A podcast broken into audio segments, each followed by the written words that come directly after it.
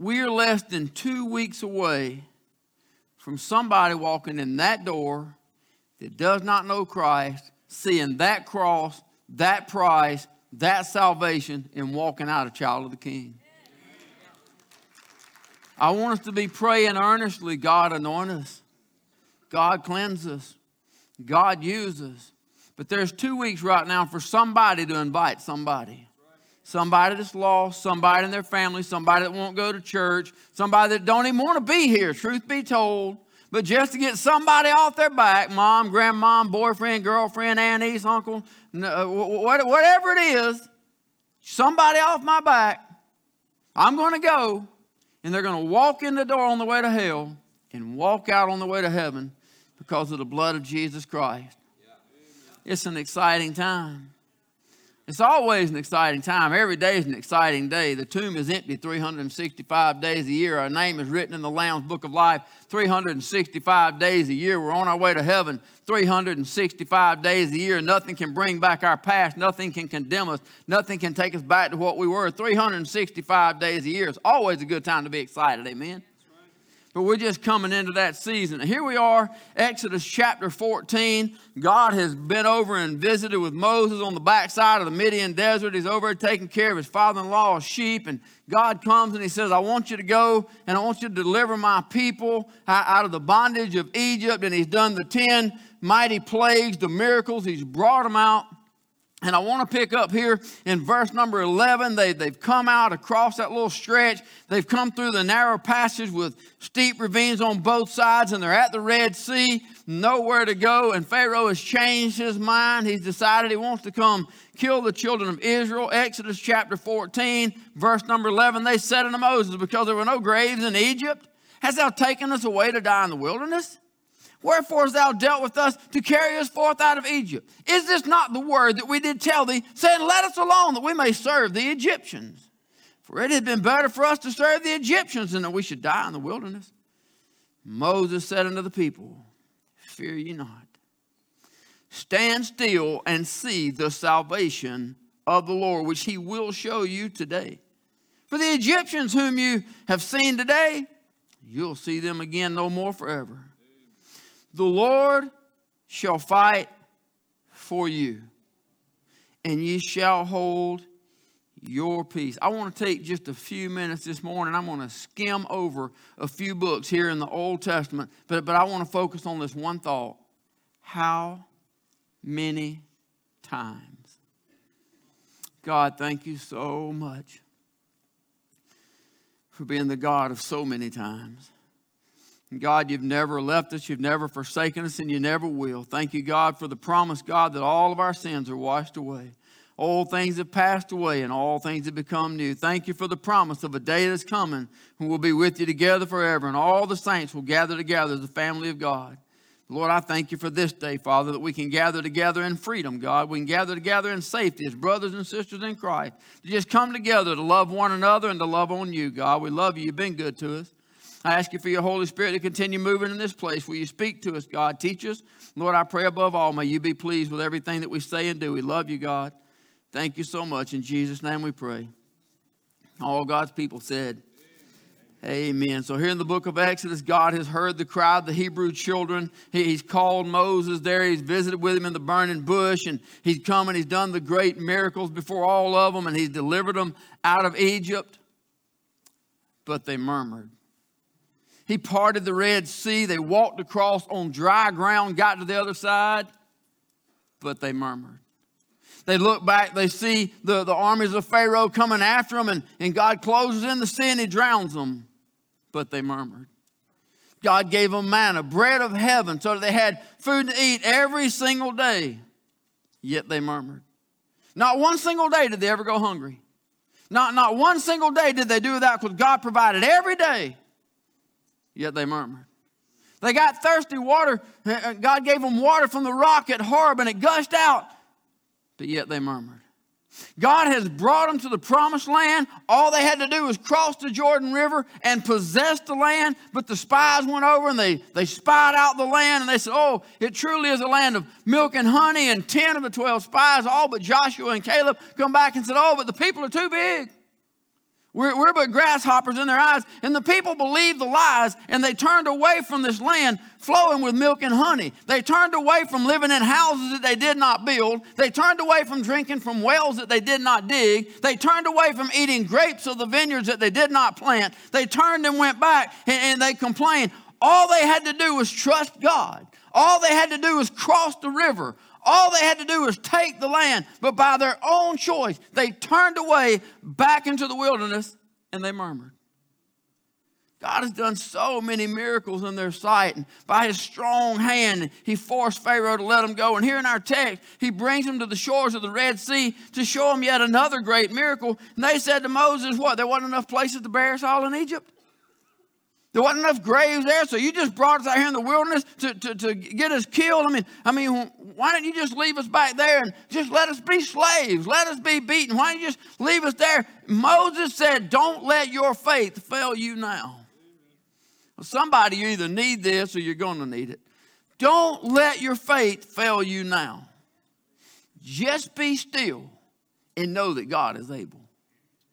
Just be still and know that God can. And God will.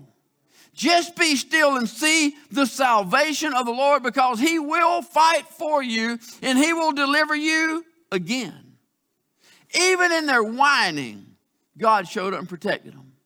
There in verse number 19, the angel of the Lord, which went before the camp of Israel, removed and went behind them, and the pillar of the cloud went before their face and stood behind them, and it came between the camp of the Egyptians and the camp of Israel. And it was a cloud and a darkness to them, but it gave light by night to these, so that one came not near the other all night. So as the protective hedge, y'all listening? As the protective hand of God went behind them to protect them, the provisions of God went ahead of them to provide for them.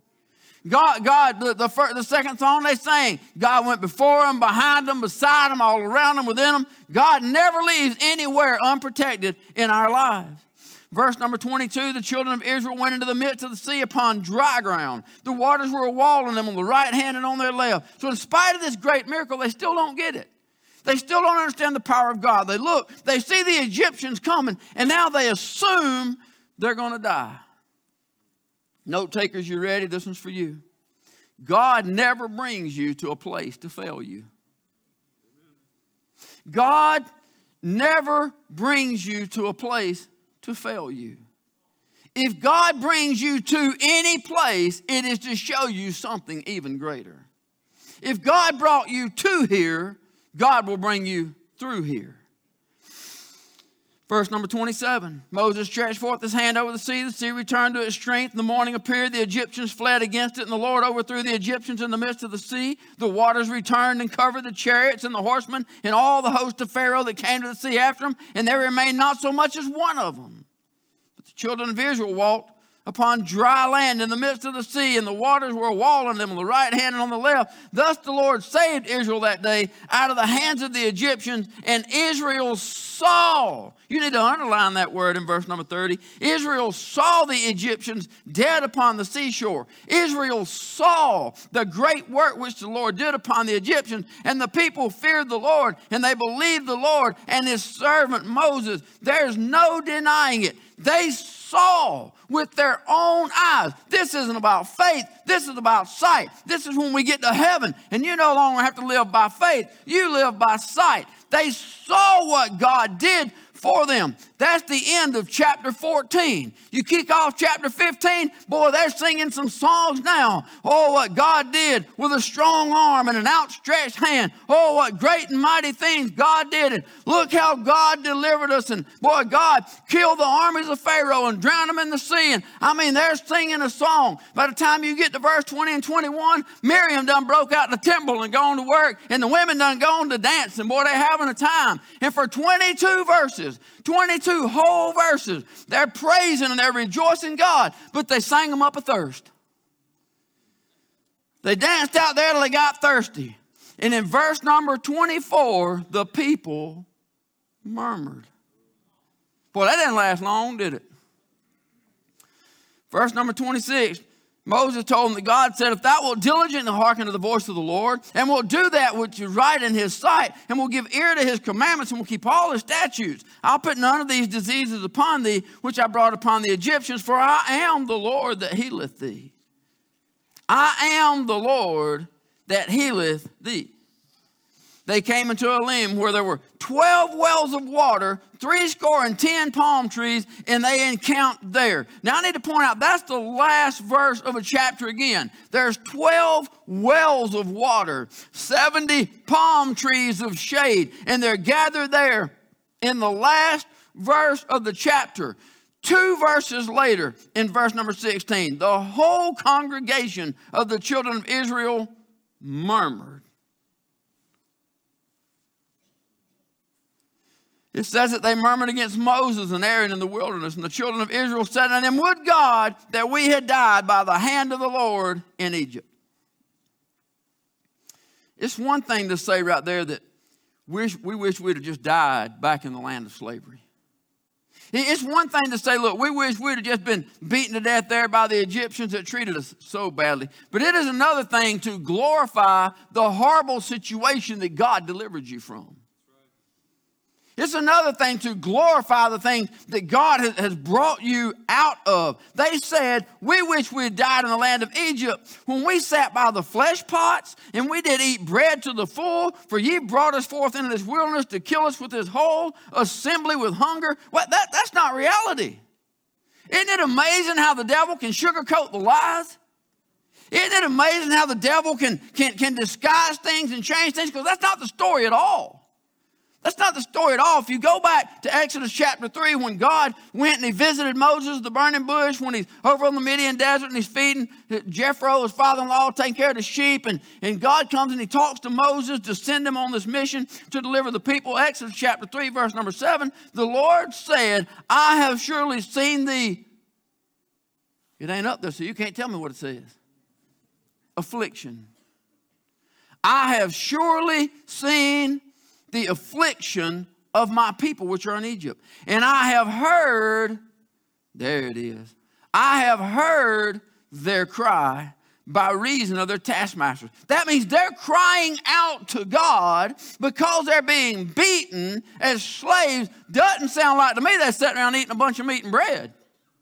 Doesn't sound like to me they're having such a great time, right? That's what they're saying over here. That's what they're saying in their complaint. Why didn't you just let us die there? God said, I've seen what they're going through. I've heard their cries, for I know their sorrows.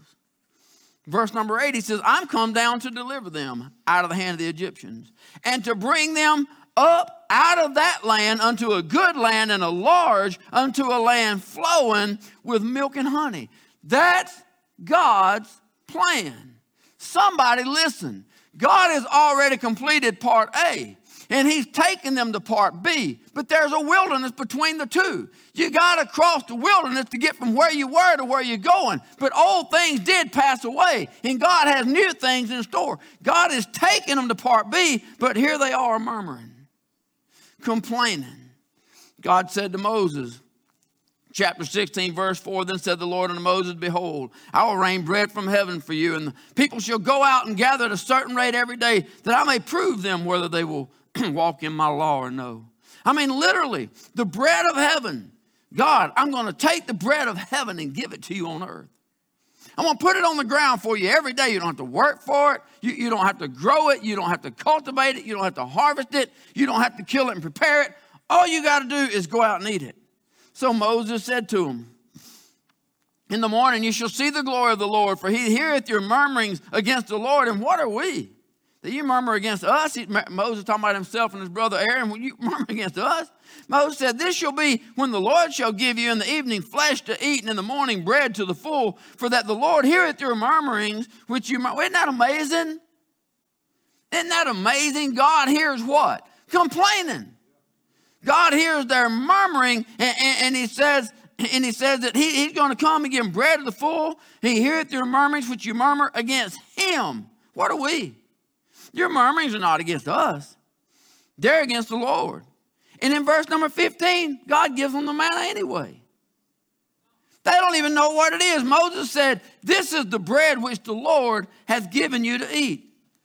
Get over here, chapter 17, now they're thirsty again. Verse number 3, the people murmured.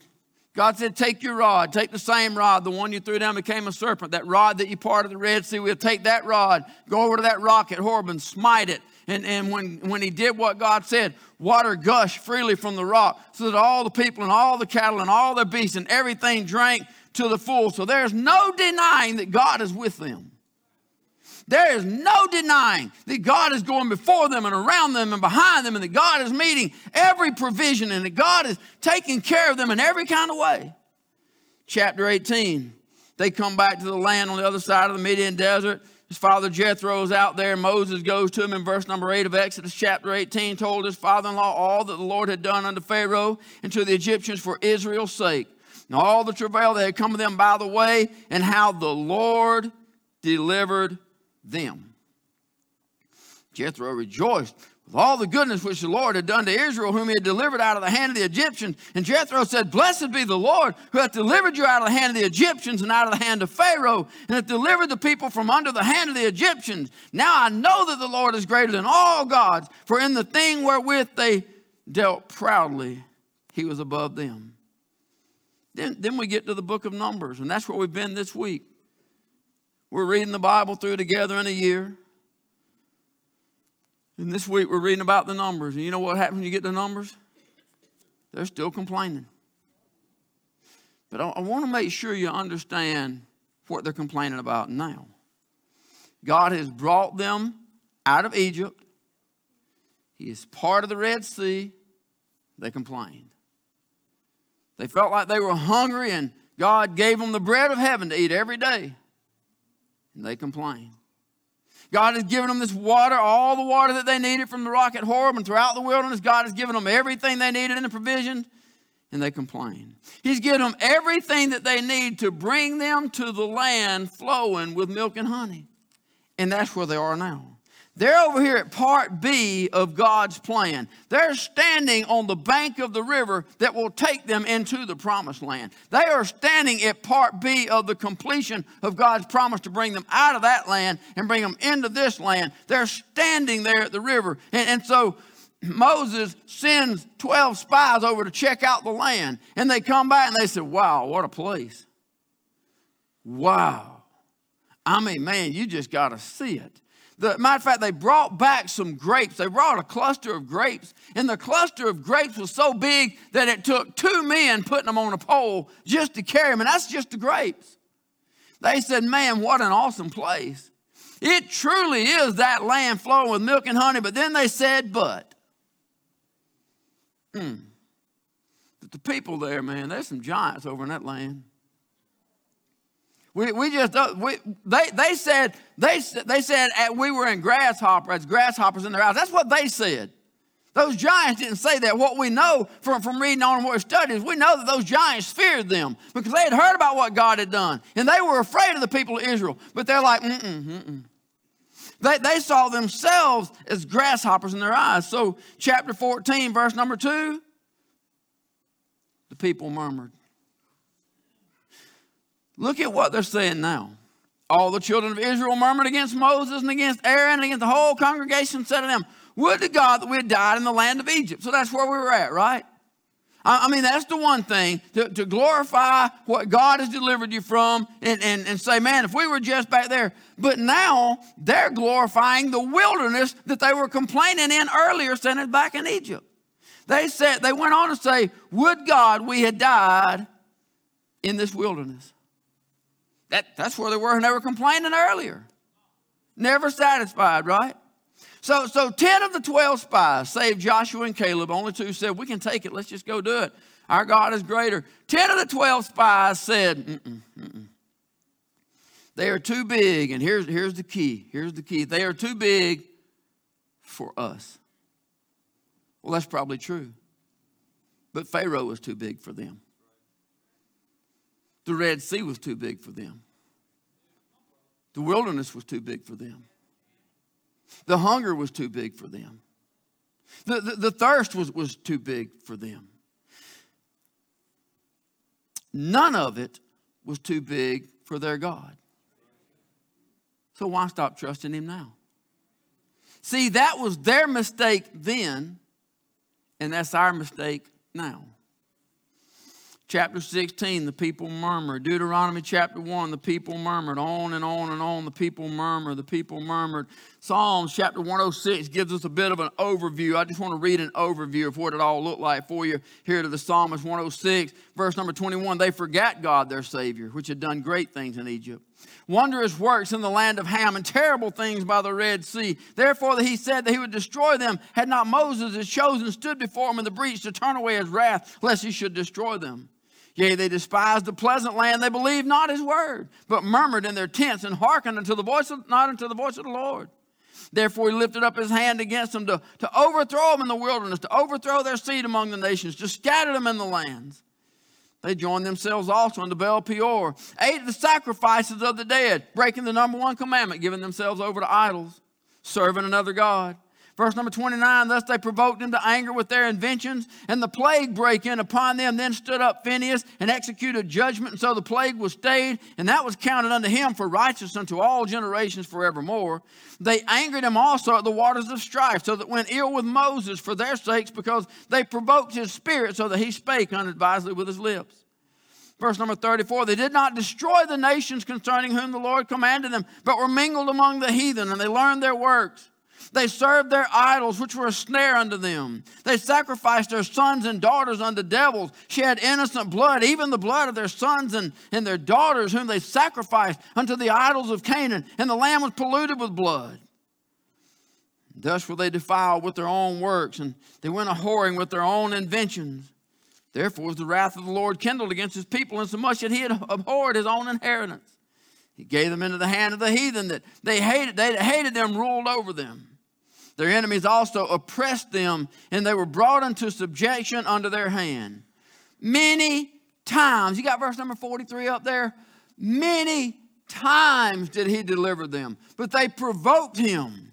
Many times they provoked him with their counsel and were brought low for their iniquity. Nevertheless, y'all see that word? Y'all see that? In spite of all of it, in spite of all the stuff and all the murmuring, all the complaining and all the putting gods before God and all the offering sacrifices to other God and all of the shedding of blood and all of the eating meats that was sacrificed unto idols, all those are abominations to God. Nevertheless, he regarded their affliction when he heard their cry. Amen. You done all that to me, you cry on somebody else's plate because I ain't got nothing to say to you. I got done a long time ago. I mean, I turned you over to reprobate mind back about the second time. But not our God. He regarded their affliction when he heard their... Are you amazed that he's still even listening? I mean, all they're doing is complaining. What's he listening for?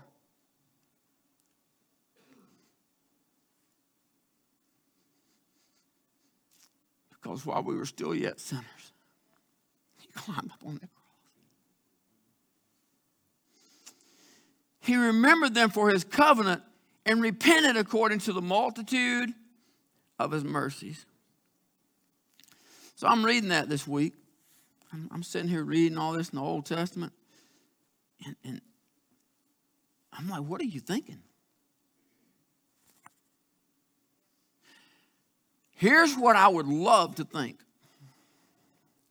Here's what I would love to consider while I'm reading it. I would love to look at them and say, how dumb can you be? How ungrateful can you be? How blind can you be? Could you not see what he did? You saw the Egyptians dead on the seashore. You saw it.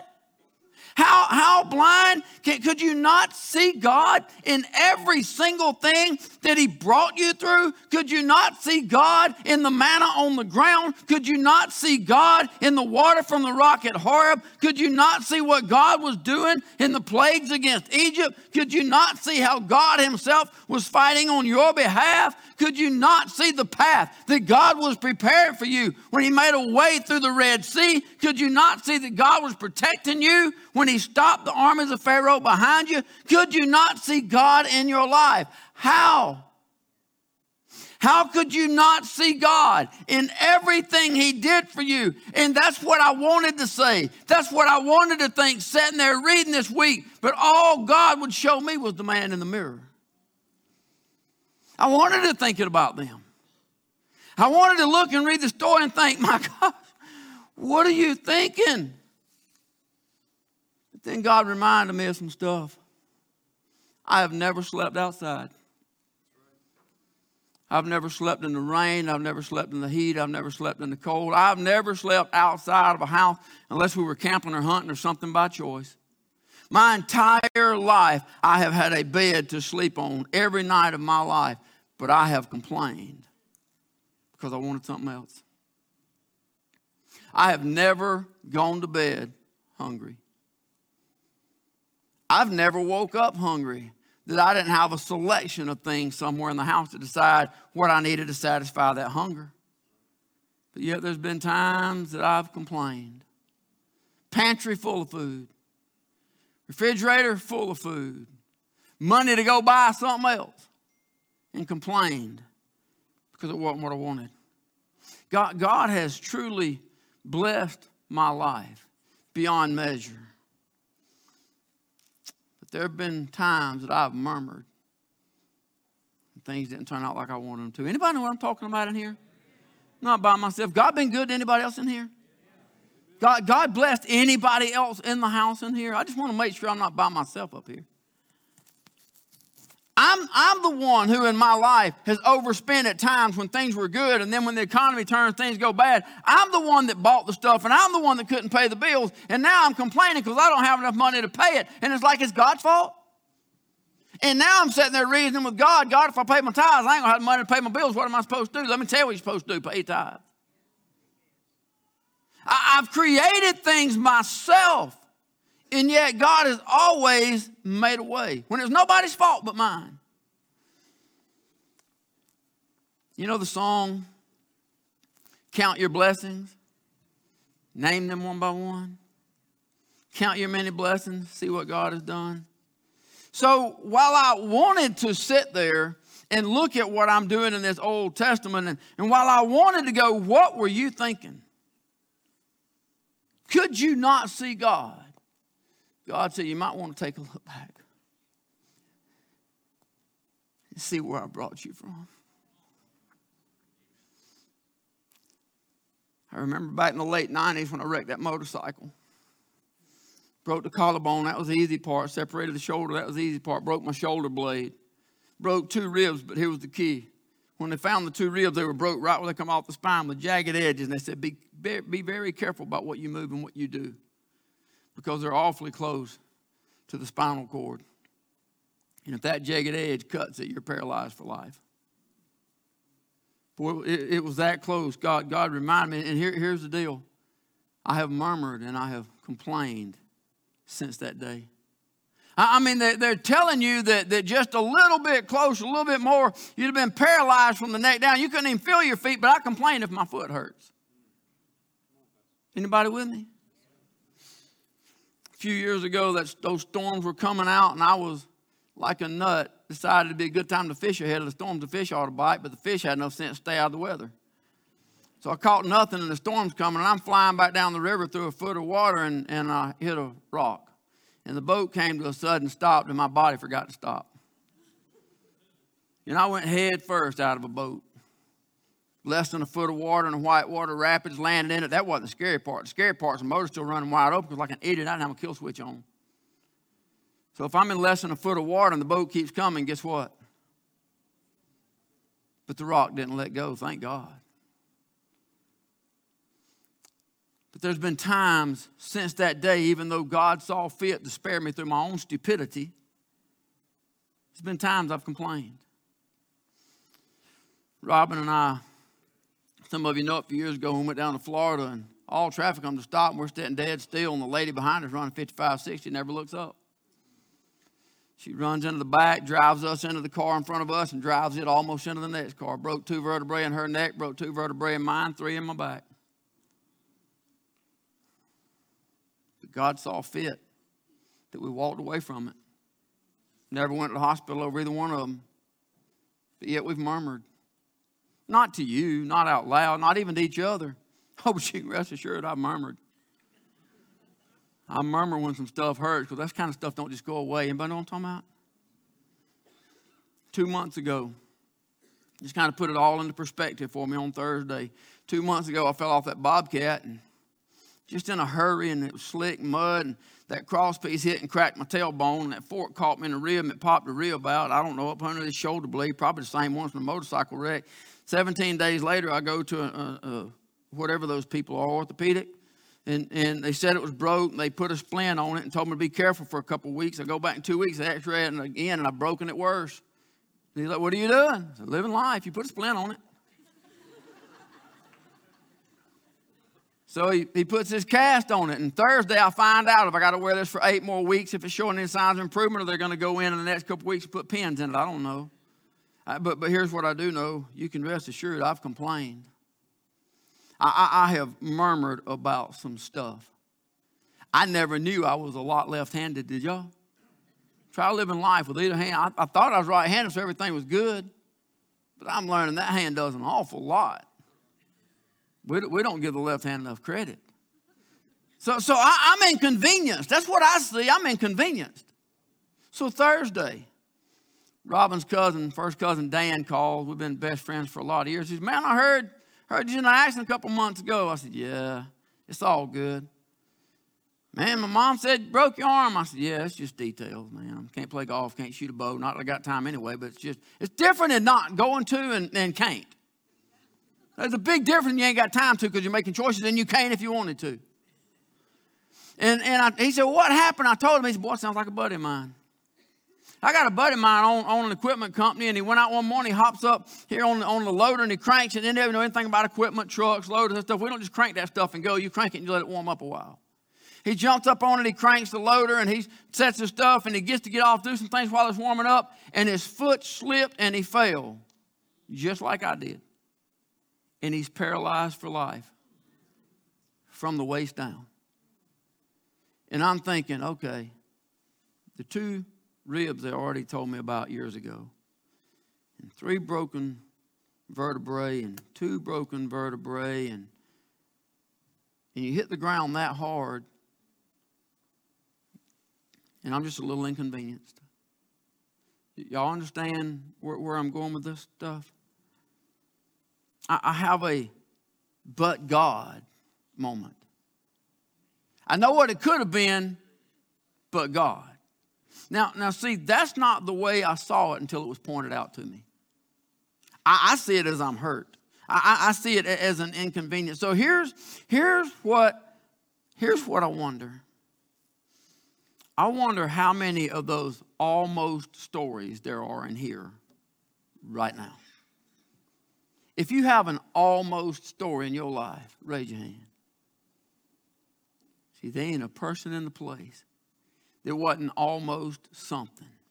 Almost broke, almost paralyzed, almost severely injured, almost life altered, almost killed. There's not a person in here that doesn't have an almost story that ends in these 2 words, but God. That's where you sum everything up. So I would love to look back on those people, but I have to look, because I have to wonder how many thousand, literally among this many people, how many thousand almost stories are there in this building? I wonder how many tens of thousands of murmurings there are in this building. Sometimes things happen. It just don't make sense. So we murmur. We forget that God said, my ways are not your ways. My ways are higher than your ways. We forget that God said, my thoughts are not your thoughts. My thoughts are higher than your thoughts. We forget that God brought us out of Egypt. We forget that God erased all of our sin, that God delivered us out of hell, that the smell of smoke's not even on our clothes. We forget that God picked us up out of all our filth and all our trash, loved on us, and He's preparing a place for heaven, that He's going to come again and take us to where He is. We forget everything that God's done, and we get caught up in the right now, woe is me. Look at where I am right now. Look at what's going on in my life right now. I wonder how many murmurs there are. See, we never know what God is doing. We either trust Him or we don't. They're standing at the bank of the Jordan River. God said, I'm going to take you out of Egypt. We're going to cross the wilderness. I'm going to put you in a land flowing with milk and honey. He took care of part A. He took care of part C. And I'm standing right here at the Jordan River. And all I got to do is go over and claim it. And they're terrified of him because they know I'm going to. Because they've seen, isn't this crazy? They've seen what my God can do, but I ain't seen it. They've seen what God's done in my past, so they're afraid of me, but I haven't seen it, and I'm afraid of you. Isn't it amazing? I would love to look back at them. A few years ago, I read a story. I shared it with the church back then, but number one, most of you wasn't here back then. Number two, God put it on my heart this week. Reminded me, so let me just share it with you real quick. Because sometimes you never know what God's doing. So the lady was telling the story, and she had a young daughter, 9, 10 years old, and her daughter was sick. I don't remember the disease when I read it. I don't remember if it was cancer, but it was something that obviously carried some fatal possibilities. And the woman had raised her daughter in church. She'd done everything right. She had her there every Sunday. The woman worked in the church. She's one of those that was in on everything, and she taught Sunday school and helped with the children and helped. I mean, you know, one of those that if it's going on, she's there. She's helping. So she served God her whole life. Well, her daughter's health continued to deteriorate, and she ended up in the hospital. And one day in the hospital, the doctors came in the room, and they said, I'm sorry. We've done all we can do. There is absolutely nothing else that we can do to help your daughter. Well, the mom was furious. I can relate to that. I can understand. I can understand that mentality. With all the technology you have, with all the billions of dollars that goes into research, with all the stuff you've been given, you want to tell me you have nothing? You can't even try nothing? You won't even attempt anything? I can understand that. Y'all understand that? It's a child, right? So I can understand that part. But the doctor said, I'm sorry. I promise you if we would, we could. But it's in God's hands. Well, that didn't sit well with her. So that made her mad at God. God, you hear what they said? This is in your hands, God. I have served you my whole life. I have worked in the church. I have given you everything I have. I've never missed church. I've witnessed for you. I've worked for you. I've done everything that I can every day of my life. But here's what she said. She said, if you take my little girl, I won't ever serve you again. Don't you talk to me. Don't you speak to me. I'm not going to pray. I'm not going to church. I'm not reading your book. If you take my little girl, I don't want anything to do with you anymore. Now, she's not the only one. We can do all we want to. She's not the only one. She's not the only one that was mad with God because they didn't understand. She's not the only one that was mad with God because it didn't go her way. She's not the only one that's been mad with God and angry with God and made threats against God. But the story goes on. The daughter began to show signs of improvement. She started getting better. And a few days later, she went home from the hospital. She made a full recovery. A couple of years later at school, she started hanging around the wrong crowd. 13 years old, she's doing drugs, drinking. 18 years old, she left home a drug addict. Drinking heavily, living a sexually immoral life. At 21 years of age, she took too much of the wrong stuff. Mixed with alcohol, and it took her life. And here's the story that the mother shared at the funeral. Here's what she said. God knew best. God knew best. If I would have only listened to God. At the funeral, she told the story when my daughter was young. Before my daughter would have been at an age of accountability. My daughter was sick, and it was a sickness unto death. And my daughter almost died. And if I had listened to God for the past 12 years, my little darling would have been in the presence of Jesus Christ. If I would have listened to God, my daughter would have been in heaven for the past 12 years. If I would have listened to God, she wouldn't have been doing drugs. She wouldn't have been out there drinking. She wouldn't have been living this sexually immoral life. If I would have just listened to God, my daughter would have been in the arms of Jesus, waiting on me to get there where we would rejoice for all of eternity together. But I wanted it my way. And as far as I know, here's what she said. As far as I know, my daughter never accepted Jesus Christ. And because of my selfishness, my anger, and what I wanted, my daughter is in hell today. That's what she said. Now, we have no way of knowing if that's true or not. Number one, we have no way of knowing the heart of the person, but we have no way of knowing, is that why God healed or not? But one thing we know for sure, that mother believes that. One thing that we know for sure is that she had to live the rest of her life knowing that God knew best, but she murmured. I wonder, in the eyes of God, if we're any different than those Hebrews right there. I wonder, in the eyes of God, if we're any different than these who murmur and complain and whine. Wish we were back in the land of slavery. Wish we were back being beaten. Well, it would have been better for me if I just died back there in the wilderness.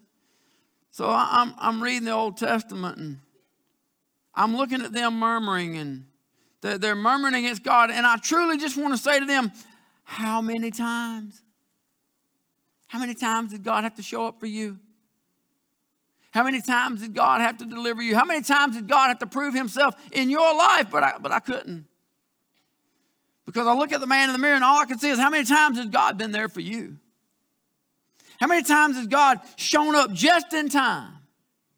How many times has God made a way when in my life there seemed to be no other way?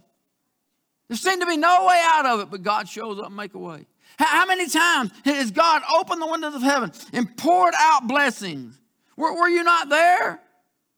This is my conversation. Was I not there? Do you not remember how God delivered you? Do you not remember the Red Seas that he's parted in my own life? Do you not remember the wildernesses that he's done in your own life? Do you not remember the bread of heaven in your own life? Do you not remember the water? How many times? Do you not remember when God went behind you and protected you and went before you and made a path? How many times? How many times does God have to show up in my life? How many times has God overlooked your whining? How many times has God overlooked your complaining and heard your cry in spite of you? How many times has God forgiven you of your sins and just kept on loving you, blessed you in spite of you? How many times? So I look at that Old Testament when I'm reading. Greg, you guys can come on. I look at that in the Old Testament, and I really want to say, how blind. You're right. What were you thinking? Couldn't you see all that God did for you?